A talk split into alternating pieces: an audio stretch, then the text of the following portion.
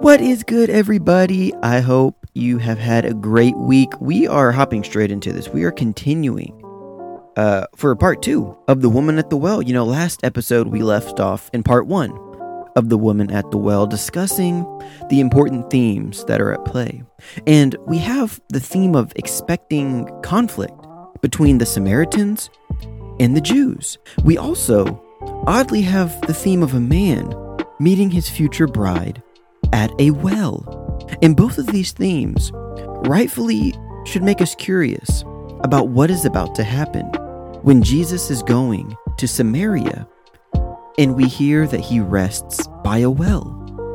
Now, we saw that he met a woman there, a Samaritan woman, and conversation ensued. And Jesus was offering this woman something that she clearly desired, which was a source of life giving water that would never run dry.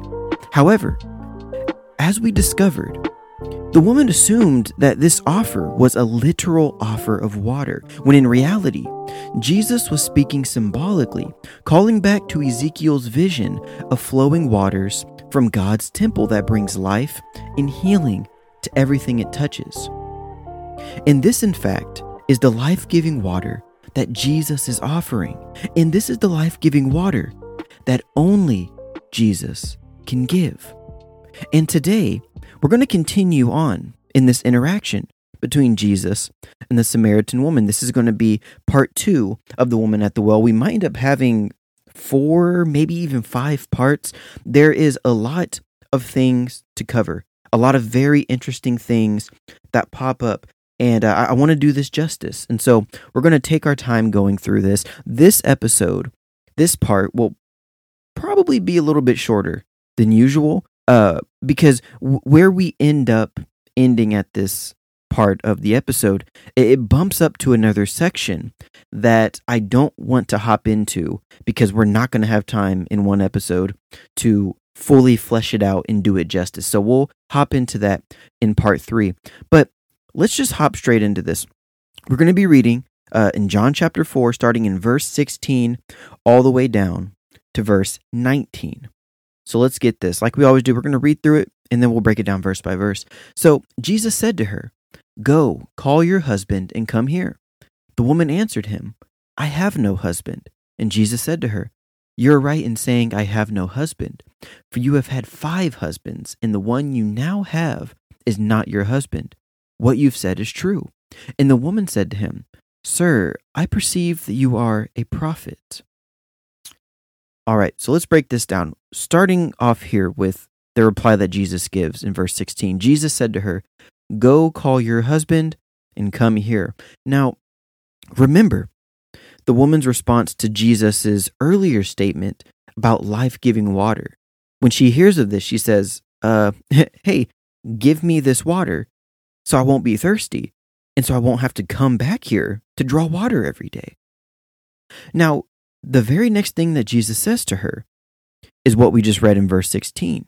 His response is, is so straightforward and it seems to just make no sense, uh, at least in how we would expect conversation to go. And I absolutely love it. Jesus' response to her saying, uh, Hey, can I get some of this water? Jesus says, Go call your husband and then come back.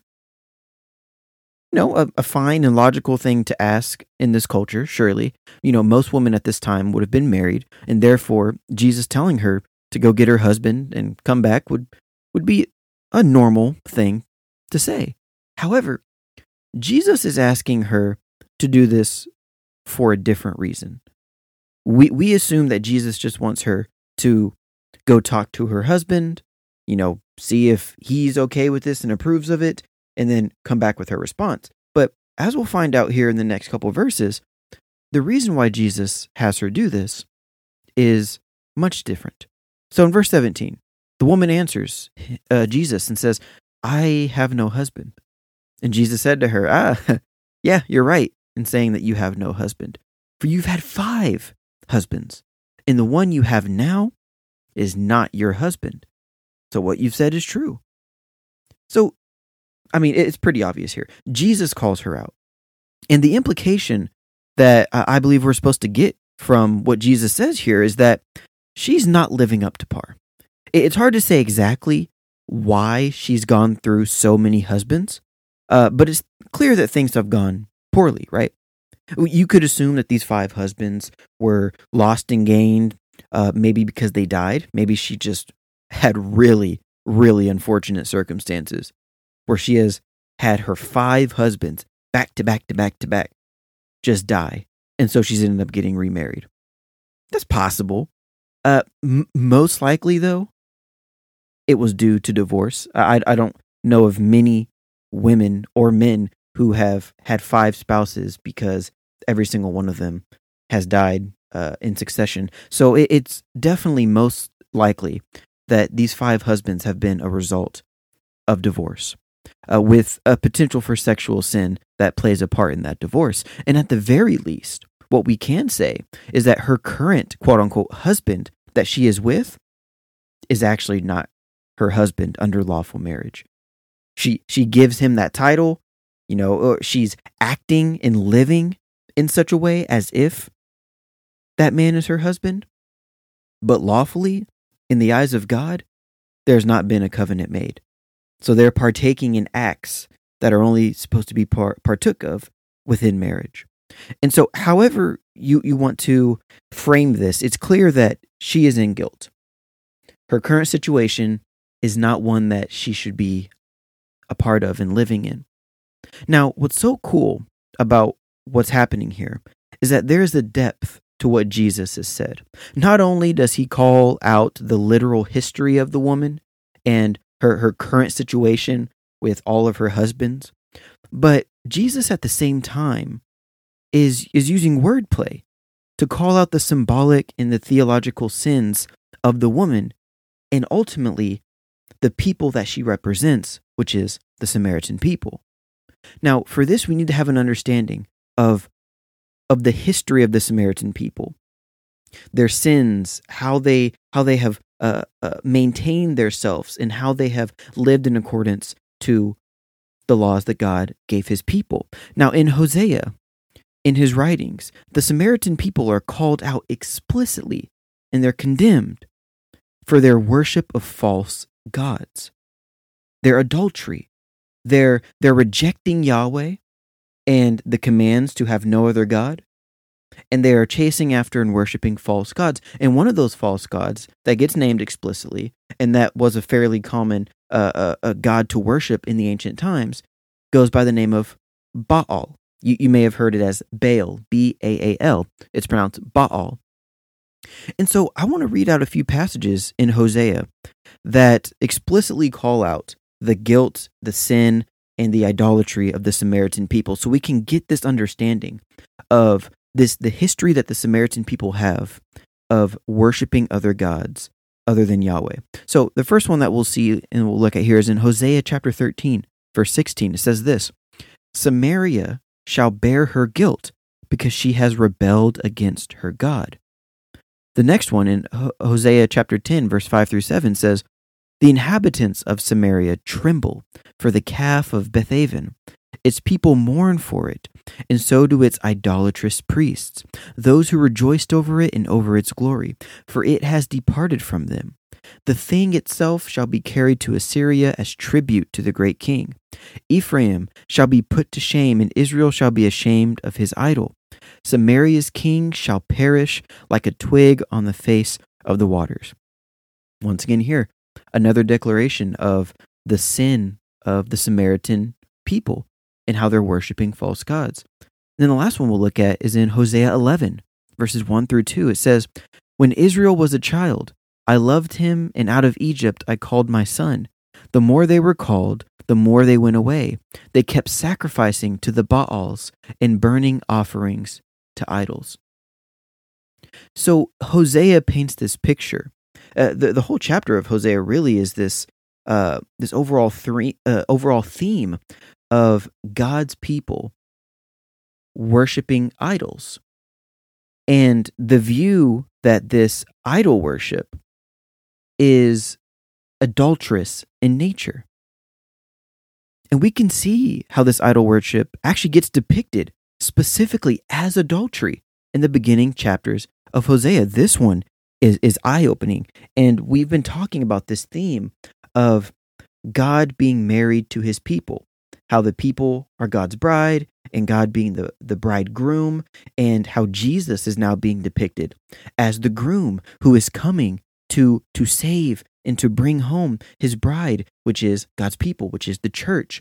And remember, we talked about this theme of a, a man meeting his future bride at a well. And here we have Jesus at a well meeting a woman who is a larger representative for the Samaritan people. So look at this. In Hosea chapter 2, verses 2 through 5, we get this, this explicit depiction of Israel's idolatry seen as adultery against Yahweh God. So check this out. Plead with your mother. Plead, for she is not my wife, and I am not her husband, that she put away her whoring from her face and her adultery from between her breasts, lest I strip her naked and make her as in the day she was born, and make her like a wilderness, and make her like a parched land, and kill her with thirst. Upon her children also I will have no mercy, because they are children of whoredom, for their mother has played the whore, she who conceived them has acted shamefully. So so notice what Hosea 2 is doing here within the larger context of the whole book of Hosea is that God likens his covenant with his people as a marriage covenant. And since Israel and Samaria, being a part of that, specifically broke this covenant and worshiped other gods, God sees that as an act of adultery. They made these false gods their covenantal husbands and rejected Yahweh as their true husband in this covenant. And thus they've committed adultery. Now, why does this matter? Well, remember that one of the gods that Samaria worshipped was named Baal, B A A L. He's named specifically in Hosea, right? So, so let's just remember for this context that the false god's name is Baal. Now, when Jesus is speaking to the Samaritan woman, Jesus says, Where's your husband? In English, the word is husband. In Greek, the word's a little bit different. But when Jesus is actually speaking to her, he's speaking in the language known as Aramaic. And historically, we know that the language that Jesus and his disciples spoke was Aramaic. It was quite common at that time and in that area. However, the New Testament is written in Greek. So when we when we see Jesus speaking here in the New Testament, it is a Greek translation of what Jesus said in Aramaic. So when you look at the Greek word for husband, it differs from the word that Jesus would have actually said in Aramaic. Now, Jesus calls out the woman's husbands. And in Aramaic, he would have said, You are right in saying, I have no Baals, for you have had five Baals. Why? Why would he say Baals here?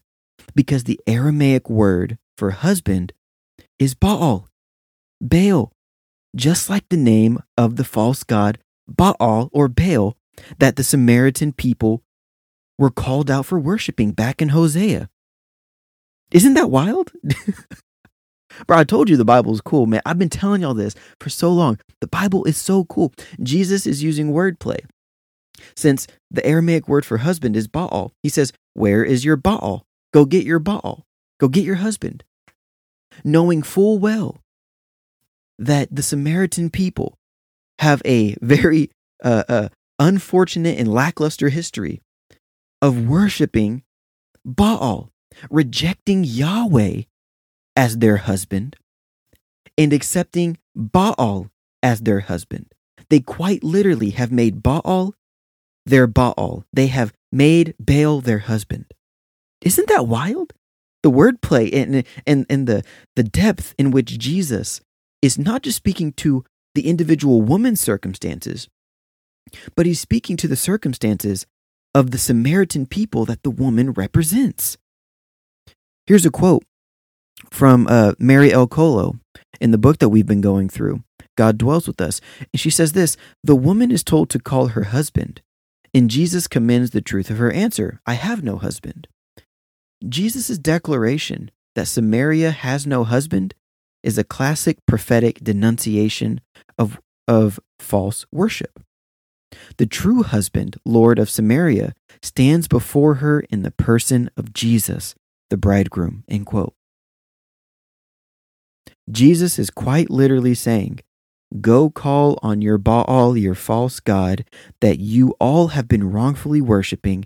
And at the same time, he's saying, Go get your husband. But surprise, the woman in Samaria, whom she represents, have no true husband. They have no true God because they rejected the one true God. Isn't that wild? Now look at this. In response to what Jesus said, this is what the woman answers in verse 19. The woman said to him, Sir, I perceive that you are a prophet.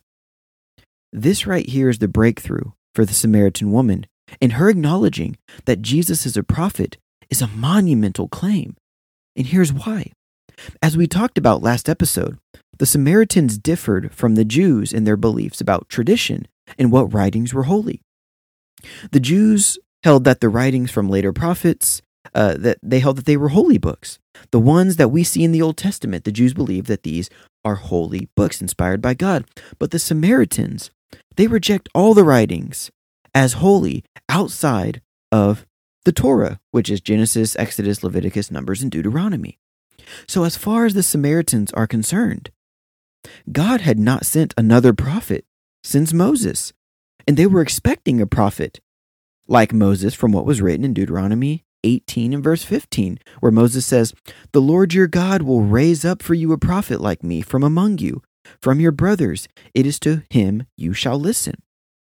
So, up to this point, the Samaritans have rejected the prophets that God has sent after Moses. So, the fact that the Samaritan woman accepts Jesus as a prophet is huge. She understands that that Jesus has to be sent from God, that Jesus has to be a prophet. He is telling her things about her life that otherwise he shouldn't be able to know, but he does know. And so, since Jesus knows things about this woman that without the power of God, he would have no way of knowing, she understands that this is not just some man. This is this is a, this is someone sent from God who has the power of God with him. And because of that, she is the catalyst with which the people that she'll go back to, her fellow Samaritan people, who she'll eventually call and, and report this news, she's the catalyst that will, will cause them to believe in Jesus. And with this, we're going to stop here in part two. Uh, the next section we're going to have to cover uh, uh, with a lot of depth in part three. So I hope you enjoyed this episode. We will continue on next week.